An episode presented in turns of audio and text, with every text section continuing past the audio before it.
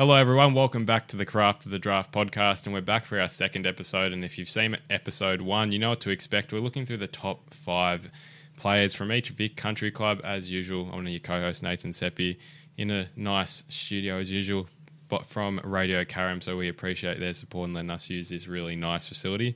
Joined by my co-host, Jonti Ralphsmith. Jonti, a lot going on in the country region, and it's good to see them thriving as usual.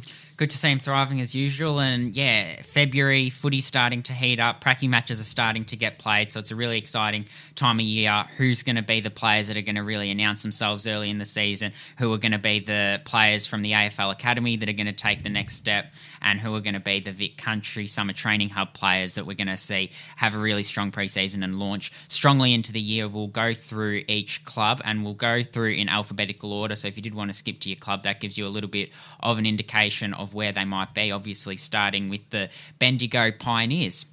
Yeah, well, we'll start with Job Shanahan, probably at the top of the list for the Pios, and we saw right at the end of last year in that under-17s game, him in action for New South Wales ACT. He's so powerful, and that overhead ability, it's going to take him quite far, and even on grand final day, AFL grand final day last year, we know what he's capable of. It's really a matter of just building on that, and he'll only get better, you assume. So where do you think he's going to take the most opportunities this year in his football? And it's a great question, where is he going to take the most opportunities, because he can play across all three lines, it sounds like. We know he can play in the forward line, we know he can play in defence as well, and we're hearing that he might get some midfield time as well.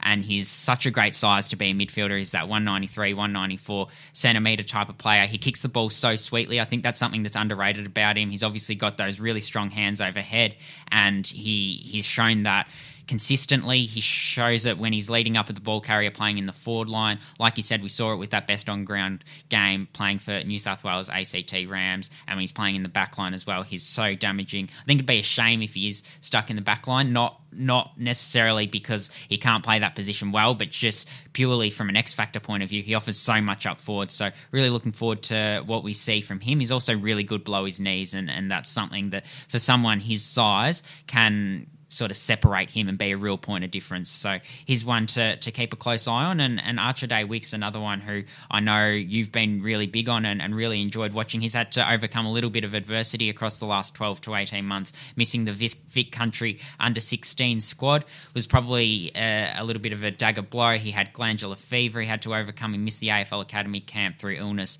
at the end of last season as well. But certainly he has got a ripping attitude, and we know that all the ingredients are there for him to shine in 2024. It's just a matter of him putting it all together. Well, he blew me away when it was the Vic Metro Country Trials last year, where he kicked a nice little dribble from the pocket that got everyone up. But he's one that is just like, he's alive, he's got creativity, he's got that pounce on the ball, and he's dangerous. And I think especially on grand final, AFL grand final day last year, we saw that capability. He knows how to get his hands on the footy, he's just going to make it count. And once he does have that impact, he really does pack a punch. So I'm very eager to see where his football takes him, because he has so much potential, and I think there's a lot of scope with his game as well. So one I'm very, very big on. Played some senior footy for Sandhurst as well, which is going to hold him in good stead, and a left footer always provides that little bit of point of difference when you do watch those sort of players. And then I guess the third of the big three from Bendigo is Toby Travaglia, probably very unlucky not to get a game for Vic Country last year. We know that Vic Country didn't afford as many opportunities to the bottom majors as what Vic Metro did, but he's put on some size over the off-season, pre-season. That's very obvious when you sort of stand next to him. Obviously plays his best footy as that sort of winger half back, and he's got the excellent vision. He's quite courageous overhead for someone of his size as well. So he's someone who has got a body of work behind him already. It's probably just a matter of building on that and stringing together another consistent season of footy. The natural next step will be for him to play some really good footy during the national championships in 2024. Obviously he'll want to start the season off for Bendigo strongly first. Yeah, he will, and he's a real pure half back, run and carry, gets a lot of metres gained. He probably up there, I'd say. If they had that statistic in the talent league, he'd definitely be up there. But he punches above his weight as well, so he's not afraid to take on those bigger opponents, and he does beat them a lot. So really keen to see where his football takes him, and he was dominating in his 17s year last year. James Barrett is one I want to touch on, because we know he's had a bit of an interrupted 17s year with injury, and this year he'll be looking to take that much more further, and he's intimidating. One that you don't want to be playing on in the forward line. So tell me a bit more about why we should be looking out for James and what's next for him. Yeah, I think next for him is being able to get that consistent run of form together, because he did only play a couple of games in his 17s year, but you don't kick 7 goals in an under-16s game for Bendigo Pioneers by accident. So clearly the talent's all there. He's used the time off the field due to a navicular injury, and it's one that keeps nagging him. And it's one that he's struggling to sort of recover from, but we will definitely see him in action at some point in 2024. So I think he's one that, with how imposing he is, will be very hard to stop. He's used his time, like we say, off the field to improve his size and put on a lot of size to bulk up. And he's one who, even if he only plays sort of half a season or it takes him a little while to get back to his very best, I think that second half of the season, the club will see what he's capable of as that 193, 194 centimetre forward and want to pounce on that, because he has got very good skills and certainly has got a fair bit to offer. They're certainly talking him up in the Bendigo Pioneers region. Lovely to hear, and hope his season does go uninterrupted, as we wish for all players. Tom Evans, one to just, touch on, gutsy, got a really good defensive element, tough player for Bendigo, one that kind of interested to see his character and sort of play development throughout the year and where his role takes him. Any interest in him? Yeah, I think he's got an excellent understanding of the game, doesn't he? He only played the 7 games last year, so he had a little bit of an injury-interrupted journey as well. But what's interesting about him, and the reason I am keen to see what becomes of him, he averaged more disposals in his game throughout 2023 than any other Bendigo Pioneers player. Obviously, they had Harley Reid and a lot of hype around him. We know he's not the 30-possession player. He's not that type of player. He's more of an impact player. But I don't think you, by accident, average sort of 18, 19 possessions in your under-17s years. So he's one I'm really looking forward to seeing. And he finished the season really well as well. Kicked 4 goals in the wildcard game loss to the Geelong Falcons. And I think that was a real glimpse into what he can produce this season once he was able to get a few games back together. Awesome to hear, and he's one, building into 2024 really nicely. Archie Watt, the last one to touch on for these Pies, and he's a big figure, pretty intimidating, and had a very good start to his 2024 preseason. Yeah, he's one that they've sort of talked about as really impressed at the Pioneers in preseason. He reads the game really well. He's got a really efficient kick, and he's really hard at it. He comes across from Oakley, and he'll play in the APS competition. So he's an interesting sort of, I guess, examination for the Bendigo Pioneers to look at, because he won't train with them a whole lot. He's obviously going to be interrupted with school footy, but when he does come back to the Pioneers, I think he's one that could be really important through that midfield, so that the likes of Job Shanahan up forward, when he does play up forward, and James Barrett, when he's there, do get good delivery, because he's a real accumulator, he's a hunter, and he kicks it well as well. Moving on to Dandenong Stingrays.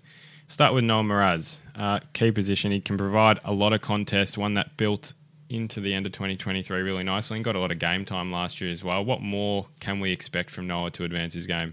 Yeah, I think Noah's one who obviously made Vic Country as a 17-year-old, and there weren't many players that did do that, as we've already touched on. He looks most settled in defence, I think. He's a really athletic sort of player, so he's one who'll look to continue to use his mobility as a point of difference. He's still raw, but he's got that really good skill set, and I know the Stingrays are really high on what he's going to produce, and I guess you can see why when you do watch him, because at his size, and we know this is a draft class that doesn't have a whole lot of height with about it. There's, it's very midfield dominant. So having someone with his height is a real point of difference. And looking forward to seeing what he's able to produce. Not just down back, but also if he's swung forward, that versatility is going to be really important for him to show different strings to his bow. And he has already shown he can play in different positions. Harvey Langford, we'll talk about his stoppage graph, and he's probably one that had probably one of the more dominant seasons for Dandenong last year. Just real good, clean hands, and knows how to impact the contest really well. Where's his game looking to advance this year? He's built really nicely. I think his skill set does really help his game. Like you said, he's an excellent contested player, but he's also really good when he gets the ball on the outside. I think you can really trust him. If he's kicking to you inside 50, he's going to hit you on the lead. So he's someone who's got that really good balance, and you'd look forward to seeing. He could be, one of those leaders for Dandenong. I think he captained a game last year where the leaders were out due to national championships commitments, so he's one who will be really important in that midfield, and he's not afraid to win the hard ball. Probably the last one of the big three for Dandenong this year is Cooper Hines, and he's won again, got a lot of game time last year. He's got a big frame. He's not afraid in the contest.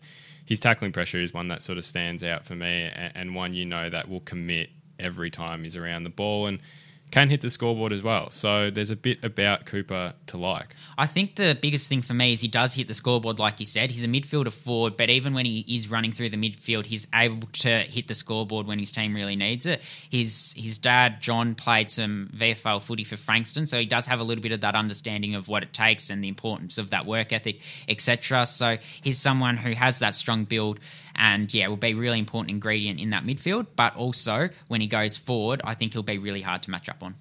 We'll list a few more for Dandenong, and they really do fit into our under-the-radar category this year with the list they have. I'll let you kind of list through a few of them. Elwood Peckett we'll start with. Yep, Elwood Peckett, so he's one who has trained with St Kilda over the summer. He's a St Kilda father-son prospect, his dad, playing more than 100 games for the club, and has really impressed, I think, Dandenong in pre-season with the way he's been training. He's also one who will be an important ingredient down back. We've already talked about that with Noel Mraz, but I think his athleticism as well will hold him in really good stead. Elwood Peckett. You've also got Harry Doughton, a kid from Mount Eliza who I don't think we should sleep on. He's someone who got that under-17s trial match last year playing for Vic Country, which was a real significant mark of how far he has come. Coming into the Stingrays program, he probably was seen as maybe a fringe player, is probably a little bit harsh, but he's one who was probably more of a wait-and-see player. But, it's been a really steep rise from the Mount Eliza under-17s to the Dandenong Stingrays, where not only was he able to hit the scoreboard on a consistent basis and show his really good skill execution, but he does have that real pressure inside 50 that's a point of difference, I think. So he's one who's off ball work is excellent, and it's not just his skills for him, it's also what he does when he doesn't have the ball, and that's something that can take a little bit to get used to, particularly at talent league level. When you do want the ball in your hands all the time, you do want to show what you can do. If you're to list off a couple more, Charlie Rowe played some really good footy for Halebury. He's one that can be played in the back line or the forward line, so interested to see if he's able to take another step with his footy. He's gotten a bit stronger, and Corin Gilliam's flashy and shown a little bit of excitement, so he's another one. But probably those last three or four probably in that wait and see category. Obviously they've got Mraz, Hines and Langford, who are all already showing that they do have a fair bit about them, being in the Vic Country Summer Training Hub. 100%. Geelong Falcons up next, and I'll kick it off with Xavier Iversich, who is probably my favourite bottom major to watch, along with one other we'll touch on, but he's got great offensive flair, someone who just knows how to use his legs really well, and he has that natural running power. He's got good polish as well, and he's an efficient ball user. There's actually not a lot to his game that he has to improve on as of yet, in terms of he really used his 17s year to his advantage and really took every opportunity. And I think especially the players he was around last year, like Angus Hastie, who had those similar traits on the half-back line, I think he's really got a great foundation to build into 2024. It's amazing how silky he is, and it's amazing that he was able to translate what's clearly a natural trait for him into talent league footy. As a bottom major, it can be intimidating coming in. He also had an excellent APS season, and he's really efficient by foot as well, so looking forward to seeing him take that next step. Zach McInnes, another one who showed quite a bit for Geelong's been a little bit of injury though that sort of interrupted him, so hopefully he gets a clear run at it. Obviously the ankle sort of truncated his 2023, but a key forward that's got a big frame and will be hard to stop in 2024 if he does reach his best. Well, I was pretty adamant, especially the first 4 weeks of last year, he would have been up there with probably the top 10-15 players in those first 4 weeks in the talent league last year. He's got great power. His legs can drive him out, and every lead he makes, he takes a mark there, and he's also very efficient. He knows how to hit the scoreboard. It's just general contested capability that he knows so well that I think without injury last year, there was every chance he could have pushed for a Vic Country team at that age. So I'm very excited to see where his football takes him this year. Still a lot of polish to to be done with his game, but there's a lot to like there. Fitness too, probably building that fitness space so he can empty out a little bit more as well. But yeah, I certainly think there's a lot of upside with him. Kobe George, another one. Last year was his first year in the system as a defender, so a big rise for him, and he looks really comfortable in that native halfback position where he's played a lot of his junior footy. He did get thrown about a bit positionally, but where he looked most comfortable was when he did get that string of games together off the half-back line, and then got that under-17s trial. Again, similar to what we talked about with Harry Doughton, a real nod to how far he has come. He's an unassuming character, and he's balanced both ways, but he's able to shut down, and he's really calm and composed. River Stevens, one I want to touch on, father-son this year, great one-on-one player. Small forward, he just protects his space really well. He's clean, got pace, and great sideways movement as well, just in that forward 50, knows how to run his opponent around. So very excited. Play some good football at the back end of 2023. Yeah, one for North Melbourne fans to get excited about. The son of Anthony Stevens and that good football at the back end of 2023 did earn him that under-17s trial as well.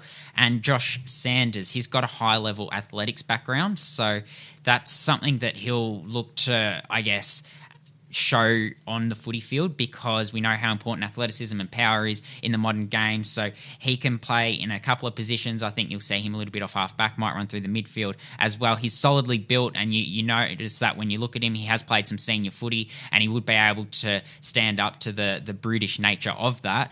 But it's his explosiveness that he'll really want to show and prove that he's not sort of a one-pace midfielder, because he's certainly got the different gears to go through with that athletics background. He's got the spring as well. So he's someone who is one just to keep an eye on with that athleticism. And Noah Tulio is one that I know you've watched. So he's a sort of smaller player, and he's an excellent runner as well, and played in Newton and Chilwell's senior grand final last year and got best on ground. So if you look at him and know how small he is, he'd be less than 170 centimetres, then you know how big an effort it is for him to play such good senior footy. Certainly, he's one that impressed in his talent league opportunities last year. 100%. He took every opportunity he had, and he has great pressure. He's one that doesn't shy away from the contest and knows how to hunt the footy really, really well. So pretty excited to see where his footy takes him. And two other names I think just to list off here and worth mentioning, Lockie Jakes. And it is Jakes. We did ask him this question. Yes. Now, Jacques is Jacques, but there's no C. There's no C in the name. There's no C there. So it's Jake. So we'll run with that this year. And Jack Henderson. We're with Lockie, Silky, great aerial ability. So and Jack, we're looking to see where he takes his midfield time this year. We'll move on now to the Gippsland Power. And I'll let you kick this off with Xavier Lindsay, who we've seen quite a good bit of, and natural footballer generally, and great vision. Loved his AFL grand final day, absolutely loved it. Just his kicking in general, he just knew where to get that ball every time, and really good footy IQ. Yeah, he's a smooth mover. I think we've talked about him quite a lot. I've been high on him for 12 months now, if not more. He was obviously really important in that under-16s Vic Country side. He made a name for himself as that wing half-back, but he stood up to the pressure of going into the midfield last year. Not only stood up to it, but actually rose to the responsibility and showed his contested craft. So I think that second half of last season was outstanding. Obviously played a really good game in that under-17s Vic Country trial, and has that really good understanding of the game as well. He runs and runs. His ball use is spectacular. So I think he's one that can really set up the game for Gippsland wherever he plays. He's got that versatility to him now. So he's one who is a big watch for 2024. I think he could take a few people by surprise. Not that he hasn't already made a name for himself, but I think he could take that next step again with that midfield exposure he has already got. Ricky Mentha, the other one in the AFL Academy from the Gippsland Power, I know he's one that you're very high on. He's a live wire small forward. He'll play for the Northern Territory in the first month. Obviously, being from the Northern Territory, his family moved down to, or he moved down with his dad to Druin last year, and he'll then link up with Gippsland for the rest of the season. But yeah, I know you're really excited about what he offers with that electricity in the forward line. I'd argue that he has the most electricity in this year's small forwards crop, and I know you look at Isaac Kako as your other small forward option, but I think they're both terrific. But Ricky just has natural goal sense out of any kind of forward 50 stoppage. He knows where to run and get the footy. First hands on it when it's received down, and just knows how to find the goals. And he knows how to kick them. And I'll take you again back to AFL Grand Final day. First shot, 35 metres out, deep in the pocket. He nails it. Absolutely nails it. This is just a kid who knows how to find the goals and just knows how to run his opponent around and win the footy relentlessly. So I'm very big on him, and I think he's got scope as well. He's got pace. You could put him further up the ground and he'd make a really good impact. So he'd have to be up there as my top small forward, but, you know, Isaac Kako a close second in that race. Yeah, I'd still put Isaac Kako ahead of him just because I think he's a little bit more developed. I think there's a little bit more rawness to Ricky Mentha still, and I think Isaac Kako is one who hasn't had to use the summer to really develop that small forward craft. It's I guess taking that next step with that defensive ability, and that's something you'll probably see shine through in his game a little bit more in 2024, and he'll get some midfield minutes as well. Ricky Mentha's more skinnily built than Isaac Kako, so Isaac Kako, like we say, might go into some centre bounce or might get some centre bounce attendances, whereas Ricky Mentha, you're probably more restricted having to put him on a wing just with how skinnily he is built, but certainly he's one to get excited about, and I think he has already played a game on the wing for Gippsland from memory, so yeah, it'll be interesting to see if he does get that opportunity again. And then there's some others from Gippsland as well to list off. So Max Donoghue was really consistent throughout 2023. He'll get a Vic Country trial at least, I would think, if he's able to continue that form on 15 games, averaging 16 touches. Max Stobie's one who provides drive and has got a little bit of a turn of speed. I think he plays his best footy off half-back. And Julian Callahan, in a similar vein, he's sort of an outside player. He's got a bit of athleticism. He's played 12 games. So Gippsland have got a few there below those two, you know, top players who will all challenge to take the next step with their footy in 2024. Moved to the GWV Rebels, and this is a team last year that with that bottom age talent could have made the grand final. They went out, I think, 2 weeks before, but had a terrific season, a lot of their bottom ages. And you start from the top with Sam Lawler, who just played terrifically in 2023, and the opportunities he had as a bottom ager in that Vic Country side, he took them, especially in WA. It was terrific. Yep. He's just a real pure power mid, and he could be up there with one of the best power mids in the competition this year. Just has real composure with the ball in hand. His ball skills are really good. Just knows how to find a clean handball out of congestion, and the ball moves forward really well, and has the potential to play as a deep forward option this year. So kind of like Dustin Martin type role, dare I say. So he's really got that versatility, and really excited to see where his football takes him. Can I make a statement about Sammy Lawler? And I know you've watched a bit more of him than on what I have, but of players that are either in the AFL Academy, the Vic Country Hub, or the Vic Metro Hub, I think he's the cleanest and most polished player below his knees in the crop. So I think that's a real point of difference. I think that's something that is going to really separate him. It buys him that little bit of extra time as well.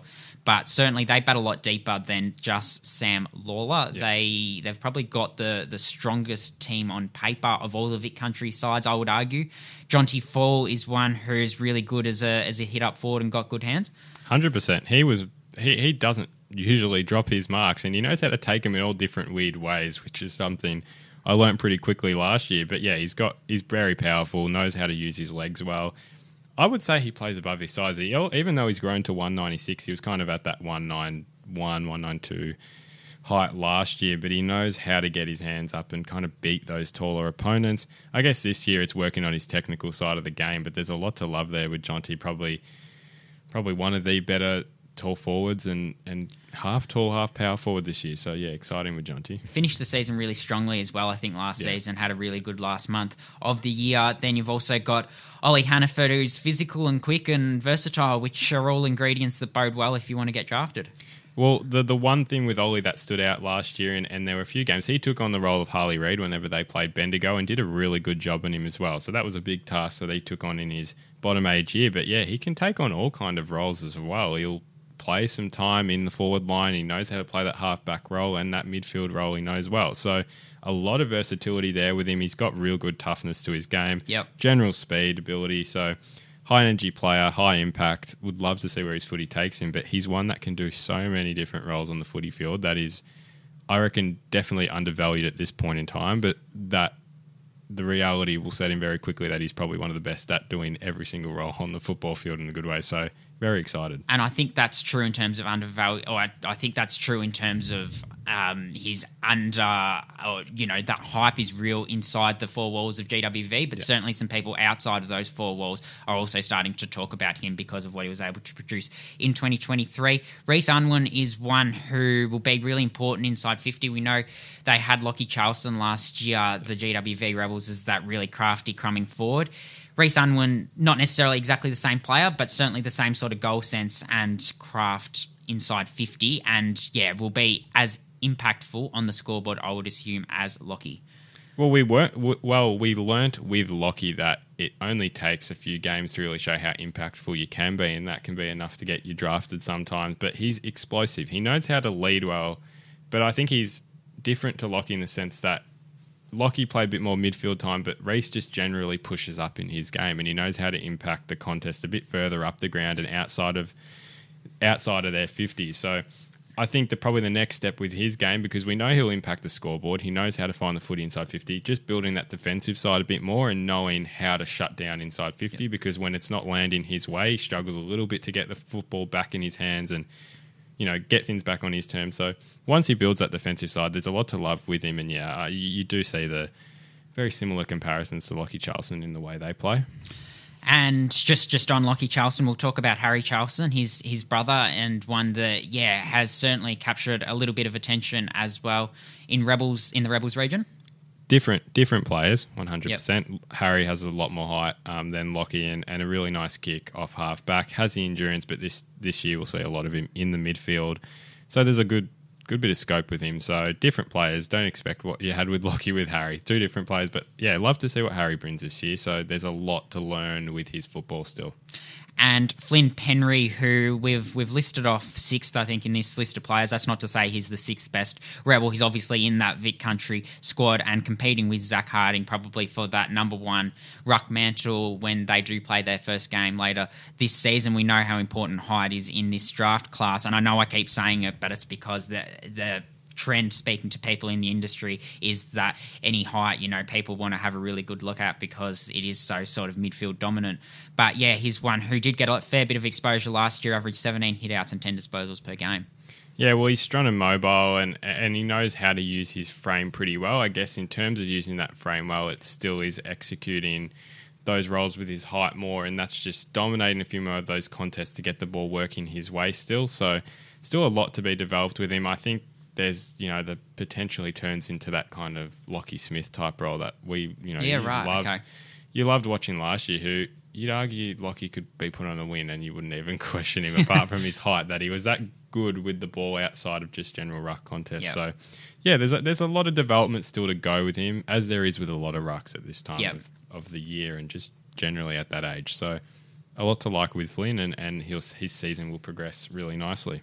Yeah, no, absolutely. We'll move on to the Murray Bushrangers now, and the really obvious name to touch on first here is Ollie Warburton. He's one who will juggle playing for Caulfield, you would assume playing for Vic Country, and also playing for the Murray Bushrangers as well. He trains with the Sandringham Dragons when he is down boarding at Caulfield Grammar. He's one who has really clean hands and is probably one who I talked about, Sam Lawler. He's probably in that similar vein in that he's really good below his knees and would probably rival him in terms of the Vic Country hub, who's cleaner below their knees. But his contested craft is another real big weapon of his. He's one who, when he's in the contest, he knows where to stand, he knows how to structure up, plays to structure up really well, and I think he'll show his wares both at school footy level, but I expect he's going to become a really important player for Murray this season. We know he's already shown a fair bit in his bottom age year, and that's going to set him up really well. So, excited to see what we get from Ollie Warburton, because he's got an important role to play in the Bushies midfield. Move to the Whitlocks, the two identical twins, and in which we had the opportunity to meet both of them a couple of weeks ago, and they truly are identical. Yes. And the way we learnt them was one had a black hat, one had a white hat. Jack in black. Yeah. So they really are that identical. We'll start with Jack, who, famously kicked that winning goal after the siren in the under-17s game last year. Which, head to our socials if you want to see that. That got a very good crowd reaction there, but he's that typical tall forward. He's strong, knows how to use his arms overhead, and he's built good size as well. So definitely built into his frame really nicely. Yeah, he is building into his frame nicely. Obviously, you know, clubs are still willing enough to take someone who's raw and back someone, like we say, like you said about Flynn Penry, takes someone who has got that rawness but is clearly developable, but he has put on size over the off-season. That's really obvious when you look at him. And, yeah, I think you've summed him up really well. He'll pinch it in the ruck a little bit, and I think you'll see him go down back when Matt Whitlock goes up forward. So Matt Whitlock's the defender. Jack Whitlock's probably been more seen as the forward at this stage, but they'll get thrown around because that ability to swing both ends is you know, going to hold them both in really good stead, and certainly they've both played all their junior footy together, and having each other to sort of bounce off would no doubt be a big factor in their rise. We'll talk about Matt Whitlock, who, yeah, out of the back line, yeah, similar traits, knows how to shut down, backs himself overhead like Jack does, but I think he's also a good user of the ball. And the other thing about both of them is they move really well. We saw that last year. Yes, they've put on size, but I still think they have the capacity to be really polished and have the ability to be, I guess, able to move through traffic and set up the game really well, whether that's from the back line or in the forward line.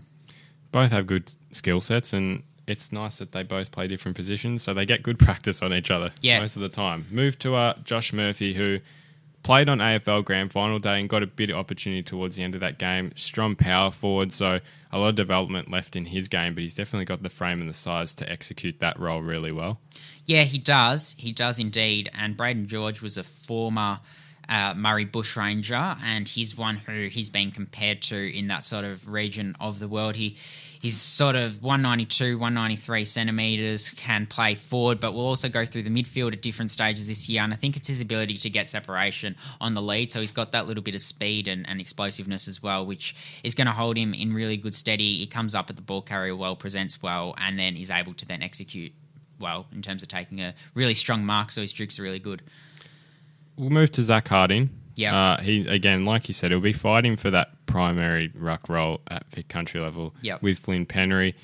What separates those two? What are the differences, and what is it with Zach Harding that will get him that push to that number one role? Yeah, well, I think he's a really physical ruck. So you talked about Flynn Penry as being that, I guess, modern ruck in terms of he's able to get involved around the ground. He's able to be really good with his possession. He's able to move. He's able to be important in terms of taking a mark down the line and then actually being able to see where to move it to and have that footy IQ as well. I think Zach Harding's more the player who's going to really dominate you and bruise you in the ruck contests. He's played some really high-end senior footy up there. We know how well-regarded that league is in Victoria, and he's played that pretty consistently when he hasn't been playing for Murray, and, yeah, had some good form behind him. He's the son of former AFL player Dean, who's now involved in coaching up in the Murray Bushrangers region. So I think for him it's just about developing that side of his game in terms of having that athleticism. He is a little bit bigger than Flynn, so he has grown into his frame a little bit more, which is why he is able to compete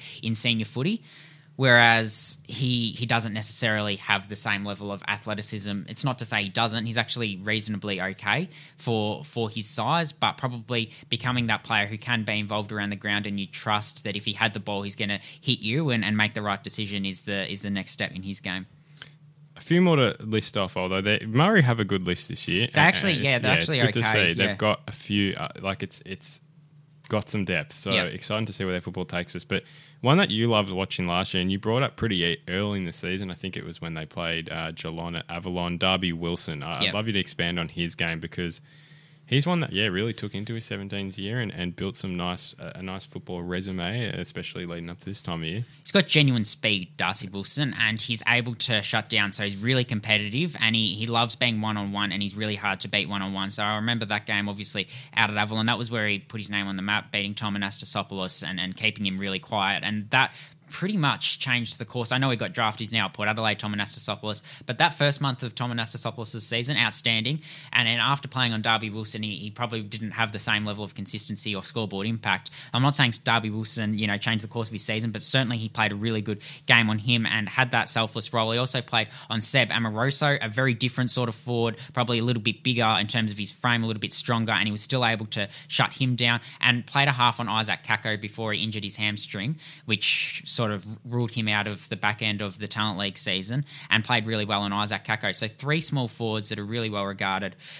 Amoroso now on a VFL list. We know Kako's one who we expect will be taken at the end of the year and is already well regarded and already shown that he can kick 7 goals on a day.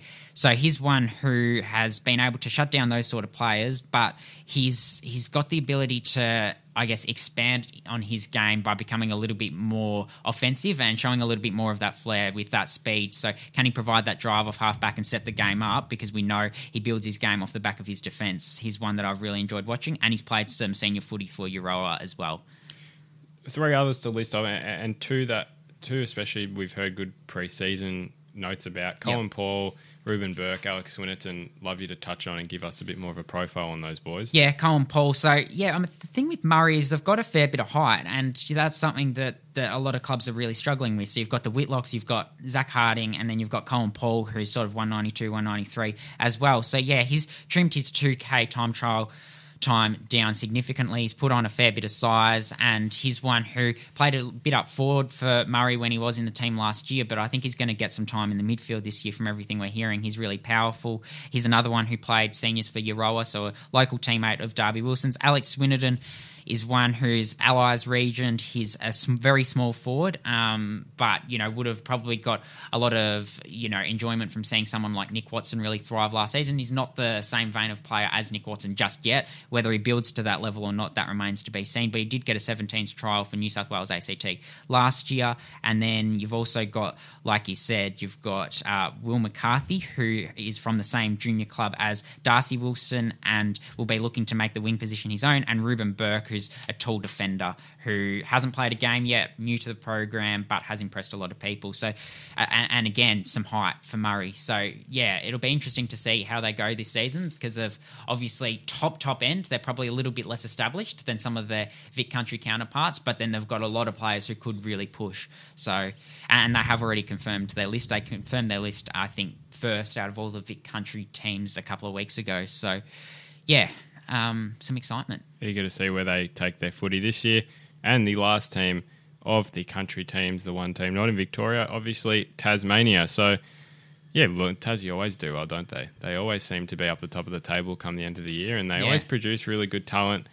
So excited to see where they take their footy. But we'll touch on one that was featured on AFL Grand Final Day was Ollie Dean, tall ruck. Yeah, so a raw and developing ruck. He averaged 12 hit-outs last year, sharing the ruck duties with Max Mapley. He'll be doing that again this year. Max Mapley's returning as a 19-year-old. We will do a separate episode on the returning 19-year-olds, who to watch out for at the mid-season draft, who's gone on to state league lists. So stay tuned for that episode. But Ollie Dean's certainly one who, with his upside, is really, really going to be an important ingredient for Tassie, given the height that he's got, and given the, I guess, skill set that he's got, his ability to when he does get the ball, actually make the right decisions. He doesn't get a lot of the footy. That'll probably be the next step for him, getting a little bit more of the footy in his hands. They've also got Oli DePoli Cubank, who's reasonably skinny, but he's quick. He's just run a 2K PB in pre-season,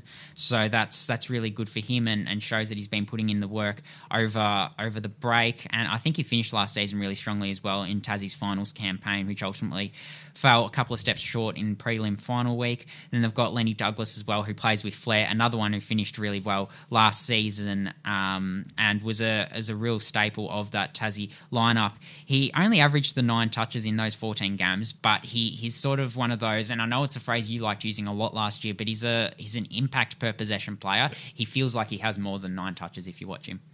I want to talk about the 2 Lim boys, Connor and Liam, who are both very similar players, and I both like to label them as opportunistic. The way they play their footy, they don't waste the football, and they're 2 boys that love to run and gun, especially with it. So I think they have the capabilities to push forward this year and make a statement with their name. I think it's where the versatility is with them. Can you put them higher up the ground, put them down back? So I'm interested to see where their football lies, but they've definitely got traits in their games that do make them attractive in the way they play. professional and sort of ultimate teammates, ultimate clubmen are the things that come through with both of them, and I think you'll see that they will get midfield minutes. And we'll list off a couple more from Tassie in Harry Elma, who's excellent contest defence player, and he'll look to provide drive out of the back line. That'll probably be the next step for him to do it really consistently, because if he's one-on-one, you'd back him. And Marty Berardin, who, similar vein to Harry Elma, probably a little bit bigger, and he played reasonably in his 11 games last year, but looks ready to take the next step. From what we're hearing, all reports are that he's had a really strong pre-season in the Apple Isle. Well, that about wraps it up. So that is episode 2 done. And like I said, if you haven't already, go check out our first episode if you want to hear the same about the Vic Metro boys next week. Moving on to the girls, we'll start with Vic Metro girls next week. So make sure to tune into that, because a lot of talent coming through the female pathway. So please stay tuned for that.